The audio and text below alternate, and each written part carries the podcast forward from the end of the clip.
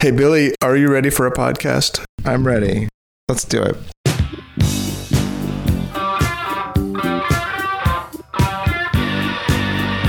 Welcome to Their Very Best, a podcast where total amateurs make wild proclamations about the work of expert professional musicians despite having no actual qualifications. I'm Bill Noto.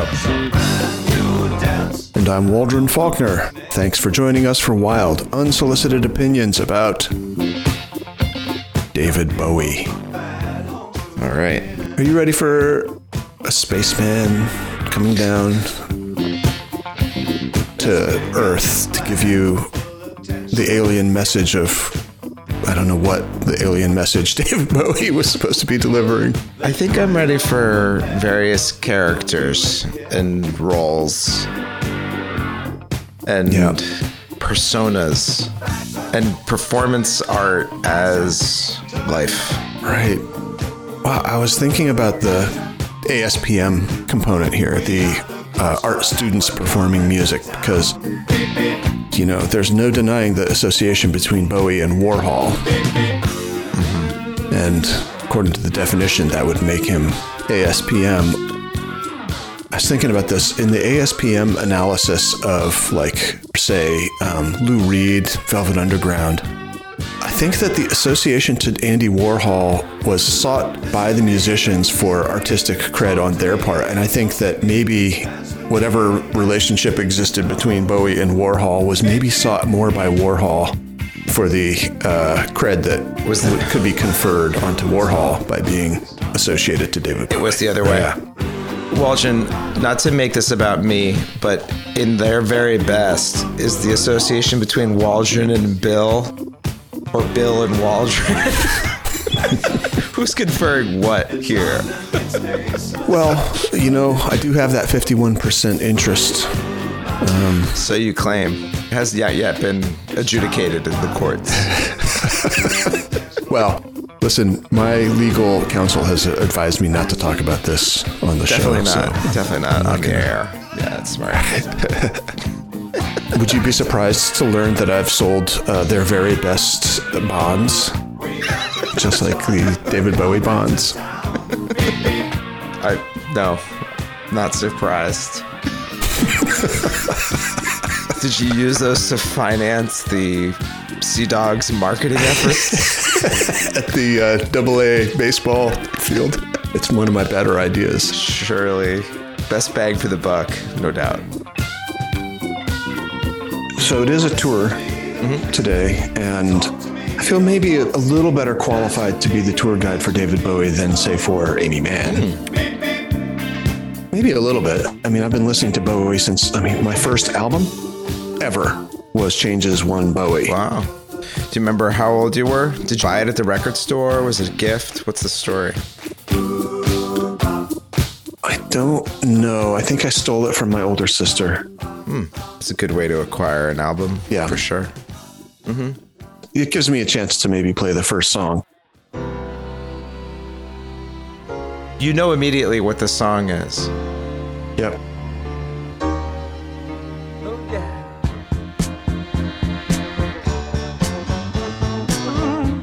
As soon as it starts, I was like, "Oh, here comes changes." Still don't know what I was waiting for.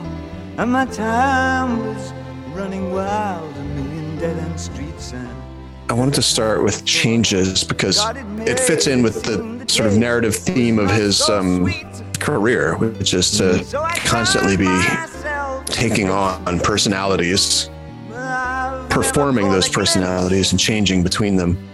How the others must see the faker. I'm much too fast to take that test. Changes. Turn and face the strain.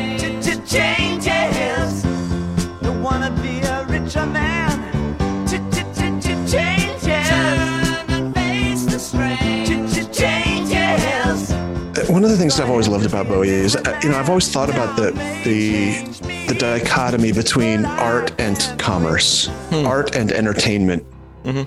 I've always thought, okay, well, like on, on one end of the extreme, you've got like boy bands manufactured, the Monkees, maybe, you know, like stuff that was put together purely for commerce. And then there's artists. And, and what you hope is that artists are able to, to shine through all of the uh, competing attention that would be uh, put forward by a lot of like entertainers. And one of the things I've always loved about Bowie is that I thought that he was able to do both great songs, but also like definitely a performer, an entertainer, a public figure. Yeah. It's an interesting discussion in the context of Bowie because you were talking about his relationship with Andy Warhol earlier, and there's a probably a whole essay someone could write there too about art and commercial concerns. I just love this song. The piano, it seems thoughtful. It's completely removed from any of the like superimposed managed personality or performed personality or persona.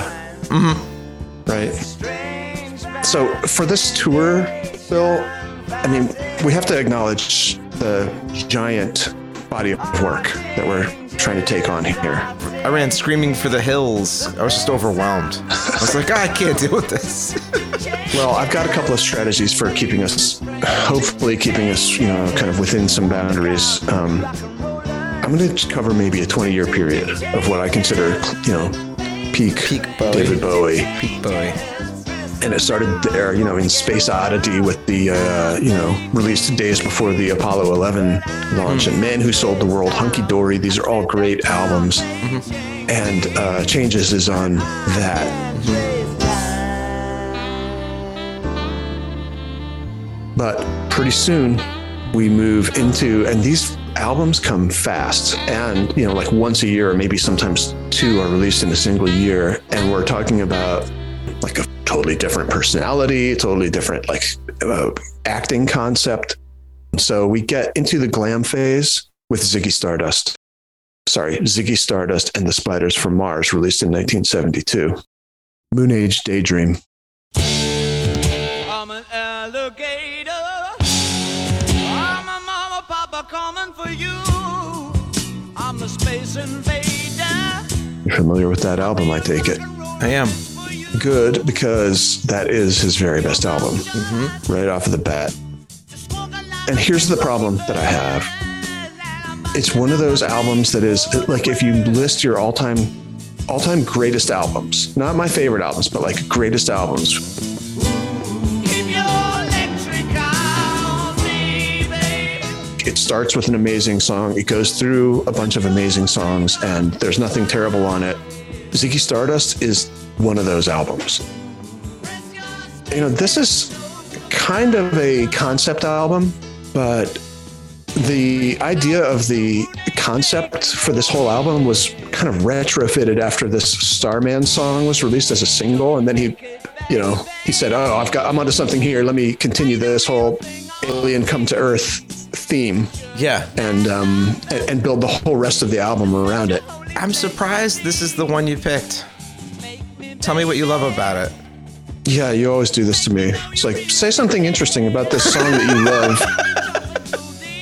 Well, I mean, you said this is a great album full of great tracks. So something about this song stands out. Well, I think it's I think it's representative of the Spaceman theme. It's got great Mick Ronson guitar, and I think that like Mick Ronson guitar really makes this album. Uh-huh. And the lyrics are wonderfully bizarre and um, evocative. Put your ray gun to my head, press your space face close to mine, freak out in a moon age daydream. Okay, I'm convinced.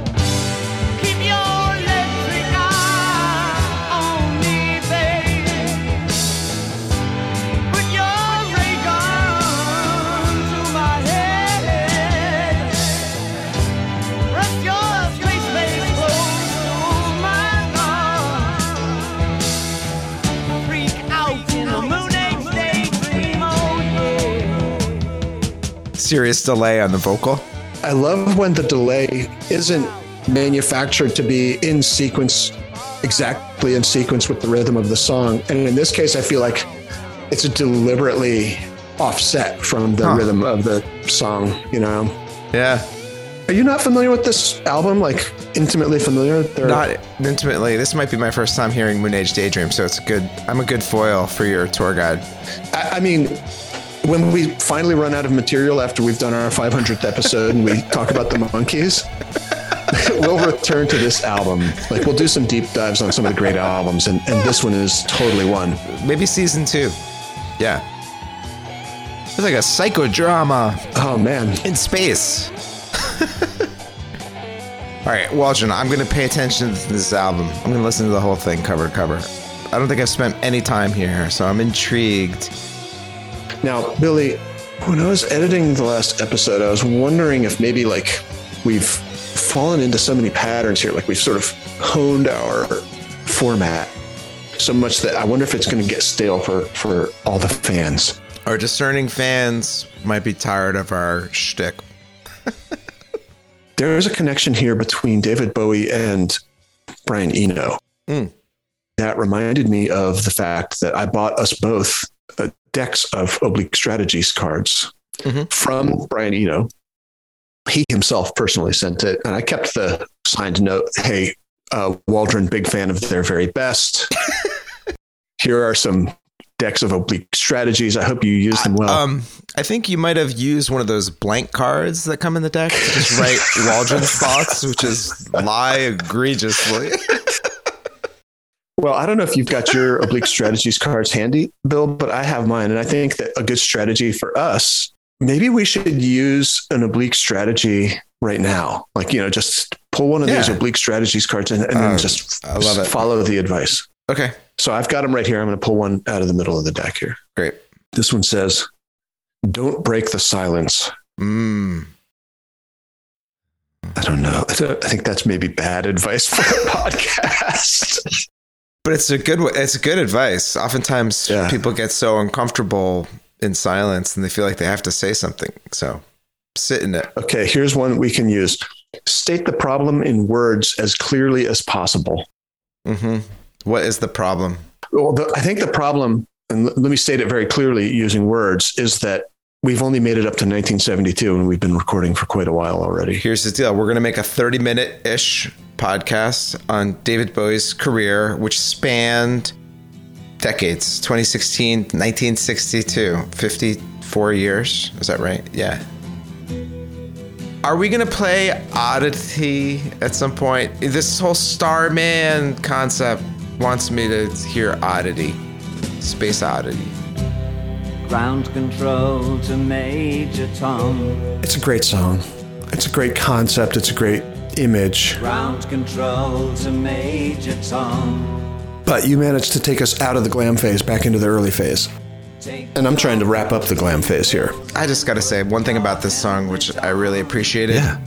As a kid, I heard that song on headphones again, Yeah. like at someone's house as a guest in a hammock, and it was it's a transportive song. You could follow it, you know, you could go there. You don't need a music video to sort of picture the whole thing in your mind, and I thought that was cool. I also think it's cool that there's this guy who's an astronaut who recorded a cover of it with like Earth floating behind it. It's amazing. we got to include it in the show notes.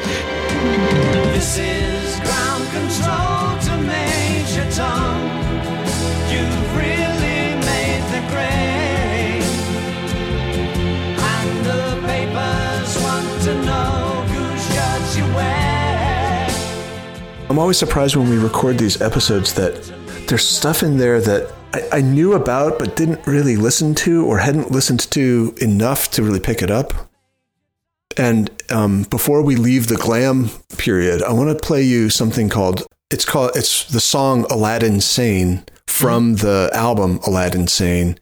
And I think that you have to always beware when the album name is a is a pun, but I think that's in this case we can forgive it because it's David Bowie and he's reaching the end of his glam phase, which is a uh, is a tough time for Oh my him. god, dude, I feel so stupid. Until you said pun, I never even noticed that it was a pun. A lad insane. A Okay. lad insane.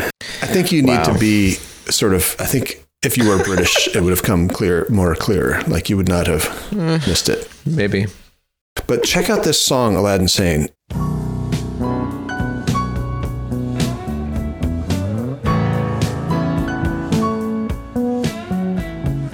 Love the bass. It's like a lead. The piano in this song goes crazy at the end. It's this guy, Mike Garson. watching him dash away, swinging an old bouquet. Sake Wow. This guy has worked with David Bowie, Nine Inch Nails, St. Vincent, Duran Duran, and Smashing Pumpkins. Wow, that's awesome. That's quite a list of credits. I mean, I listen to the his performance here and I think that's got to be a jazzer, right? it's it's an unusual arrangement with the bass sort of being like this lead, and the piano starts just like this ostinato. We'll love Aladdin say, It it changes. It's a mode and and or key change in the middle a couple of times. I just love it. Yeah. Aladdin say. Motor sensational. Paris or maybe hell. I'm waiting, clutches of sad remains. Waits for Aladdin say. His very best song, even though it's not on Ziggy Stardust. It's Fame. He gets tired of being Ziggy Stardust and he wants to be the Thin White Duke. Right. Do you know about the Thin White Duke? A little bit. Let me ask you this. Have you seen the movie The Man Who Fell to Earth? No. okay. It is it is fantastic. David Bowie really gets to put on his spaceman persona. Uh-huh. He sort of modeled this um, his next character, the Thin White Duke, on the character that he played in that movie.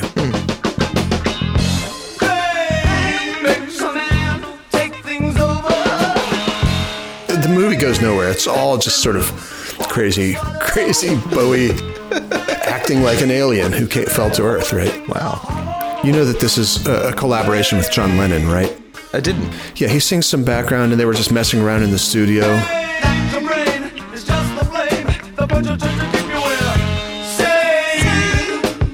Is that fame? Is that Lennon? Yes, he's he's singing background vocals. Wow. But the persona, the Thin White Duke, it coincides with the change away from glam rock and into what he called plastic soul. And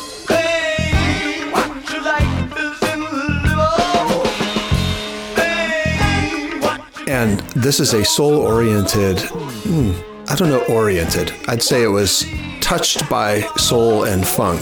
Mm-hmm. And so he called it plastic soul. He knew that it was not genuine. Mm-hmm. I feel like there's an interesting relationship between the thing we talked about earlier with art and commerce, and the plastic part feels like the commerce, and the soul part feels like the art.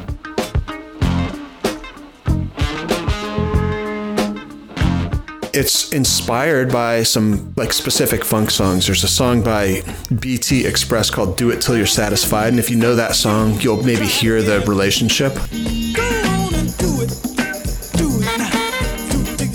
Whatever it is.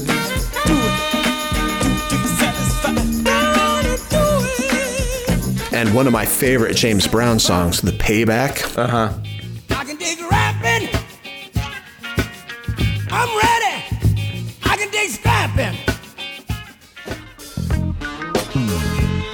And I realized something as I was thinking about this song and, and the fact that I think of it as his very best song. There are a series of songs, and I started a playlist about it. I call the playlist La Recherche du Funky. I love it. translates to the search for funky. There are a series of songs, rock songs in the classic rock genre,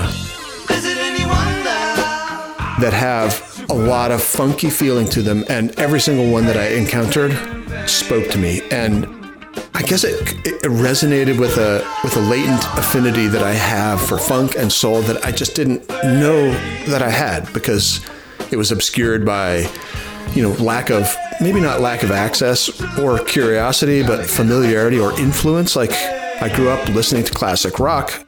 I wasn't listening to James Brown till like the last 20 years or so right? Mm-hmm. you know since then I've become a huge funk fan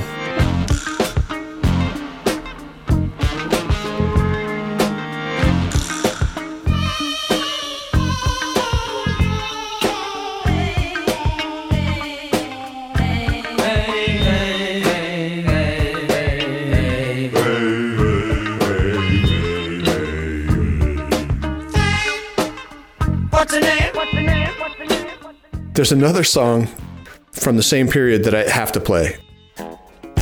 I can't wait to hear it. Golden Years. Do you know this one? Yeah. It's it's on station to station. Yeah. I, you know what I'm realizing? I think I know the songs on the Greatest Hits album. Now, Bill, I want to tell you, you have not lived until you've seen a video of David Bowie lip syncing the song Golden Years on Soul Train in 1976. Don't let me hear you say life's taking you nowhere. Did you see that as it happened? I wish. Oh my god. oh my god, I wish. I could have because I was fascinated by Soul Train when I because it was on you know the TV Yeah. when I was a kid and we watched a lot of TV. I can imagine. And you know, like I mean, what could be cooler than and more alien to me like than than Soul Train? Opening doors and pulling some strings. And, and it's he's so awkward. He's doing his Thin White Duke routine, you know. That's like the weirdest place for him to be doing it. I mean, I'm just reading the Thin White Duke page on Wikipedia, and it was like, first of all, he was like way cooped out on cocaine and methamphetamines, and it was mad aristocrat. Bowie himself described the character as a very Aryan, fascist type. Like, Yeah. weird place for him to be. I mean, it's a very confusing time, you know. And he's, but he's, but he knows it's soul funk, you know, and that he's trying to. I don't know if he's emulating it or, or using it or being influenced by it or, or just appropriating, but you know, he's there, and like Soul Train is the place to play that stuff.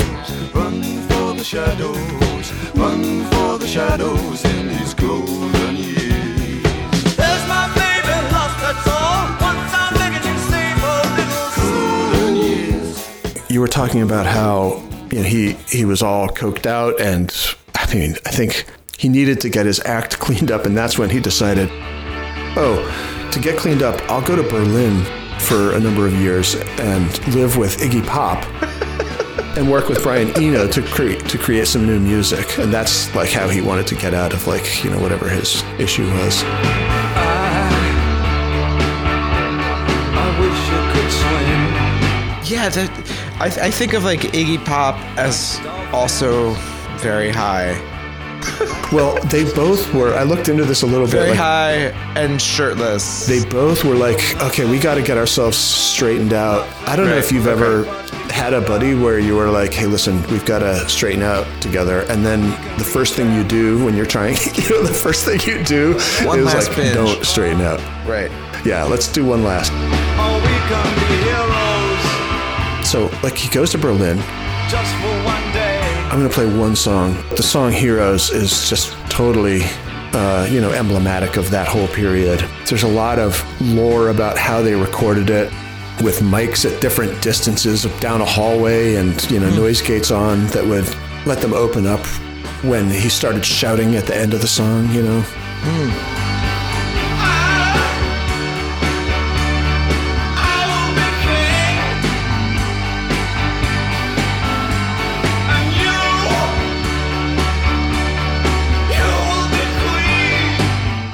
right, Billy, it's it's time for another oblique strategy, maybe. What do you think? Let's do it. Yeah. Hit me. Okay, this one I think we can do. I've got it. I don't know if you can see this. Emphasize the flaws.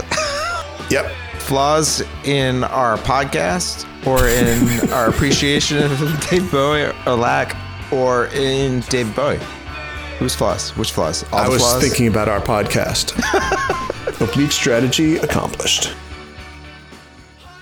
All right, we're going to move into the next phase. So we've been through the glam phase, we've been through Plastic Soul, we've done Berlin already. And I think I'll get a lot of um, blowback for not featuring stuff from The Lodger, which I can't find anything on it that I love. The fans are going to be irate. So we get into a next phase, and it's labeled by Wikipedia as the new romantic phase. And you know, the new romantic is a is a London music and art, especially art movement. And I don't want to talk too much about new romantic stuff because I just feel like it's a it's a thing that he moved to when he needed like more performance material. Hmm. Let me play Ashes to Ashes Okay. on on scary monsters and super creeps. Wild. Comes in right in the middle Yeah. of a phrase. Do you think that disruption is is that Enoism? Could be. Maybe there's an oblique strategy. Start in the middle. Feels like it should be. It's a piano noise with a lot of vibrato and processing, mm-hmm. I guess. I think. Mm-hmm.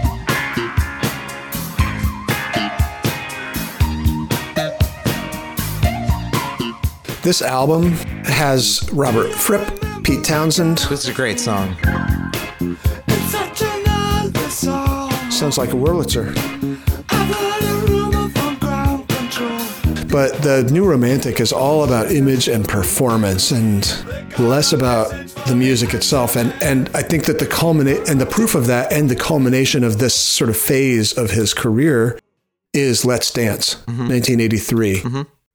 Seems like it's a little bit adjacent to um, New Romantic. I would definitely not classify it as that.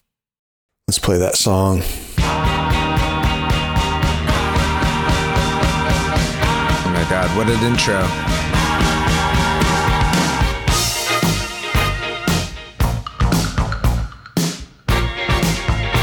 there's a swing band feel to the thing with swing band stabs. Mm-hmm. And there was a swing craze going on at the time too. I love the delay on those horns. It's great.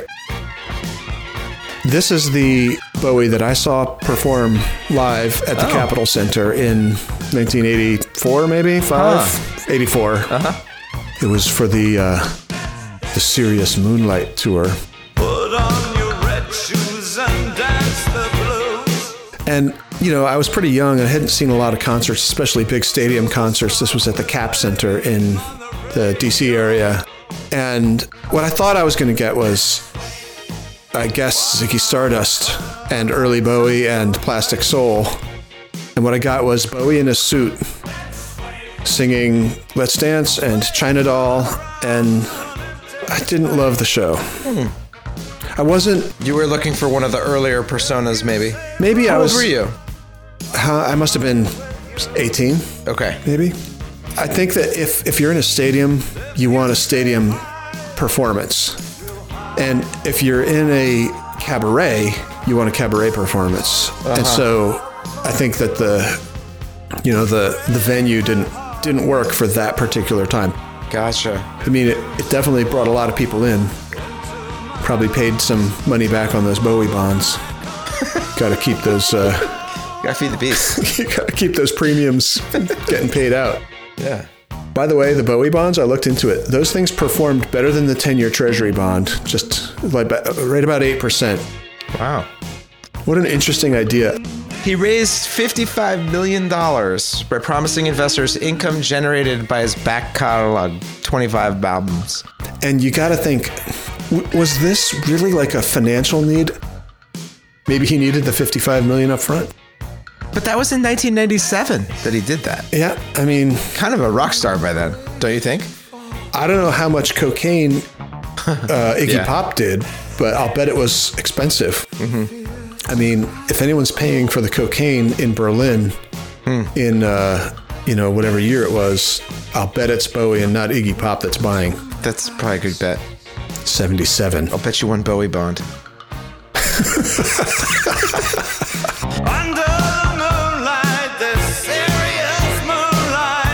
Should we issue their very best bonds? Well, I've already done it, as I said, and I think they're going to outperform the Treasury, 10 year Treasury bond. It's probably a good investment right now mm-hmm. because, you know, things are, Totally. Get in on the ground floor. If you want to get out of equities, I mean, we're way behind the times. We should be issuing their very best NFTs. Like each episode gets an NFT.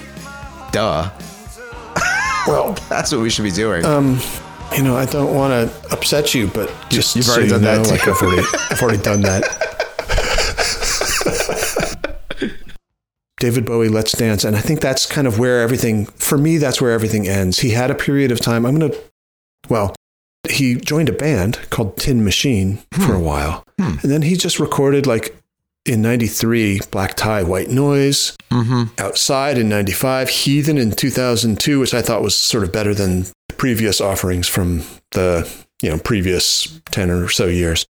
Reality in 2003 has a song I can play. It's called New Killer Star. huh.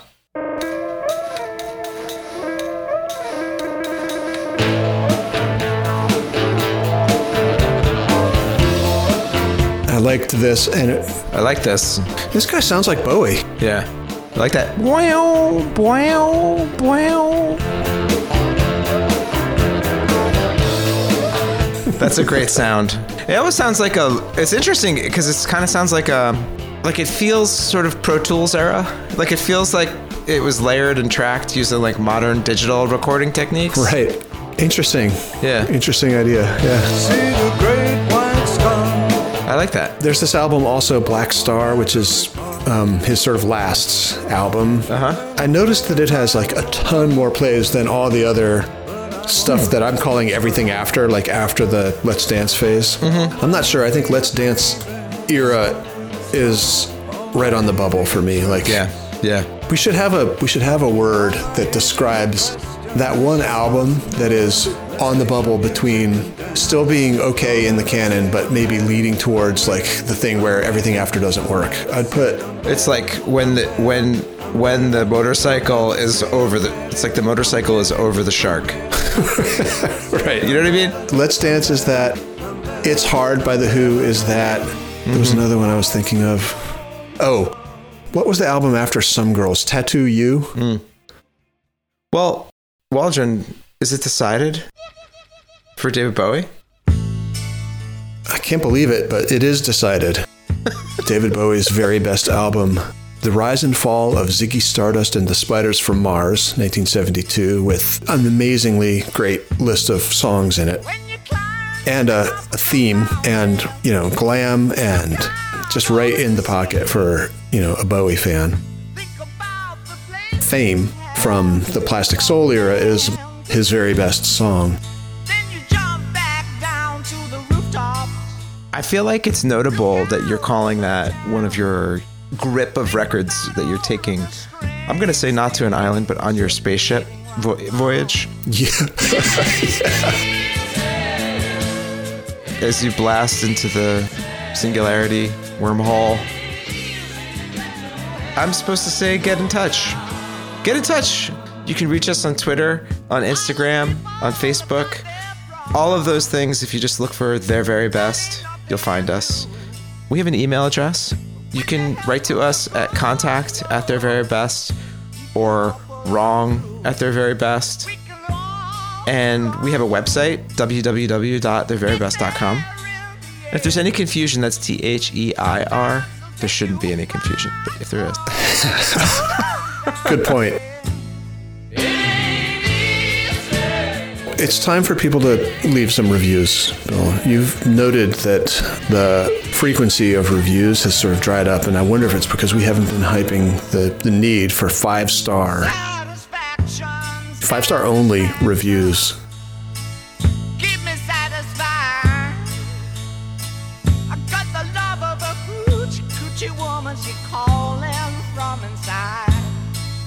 Do you think maybe people aren't leaving reviews because we keep saying five star only? Trying to get to you. if you can't do a five star review, you're not going to do any review.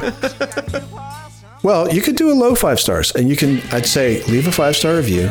Say something, you know, with text, not just the stars. It has to be some content in there. And if it's a low five stars, I'll take it. But you, you can you can say that in the body of the review that you leave. So we're gonna do more of these. So beware. Watch out. We'll be offering more unsolicited wrong opinions in the near future. I'm Bill. I'm Waldron. Thanks for listening to Their Very Best.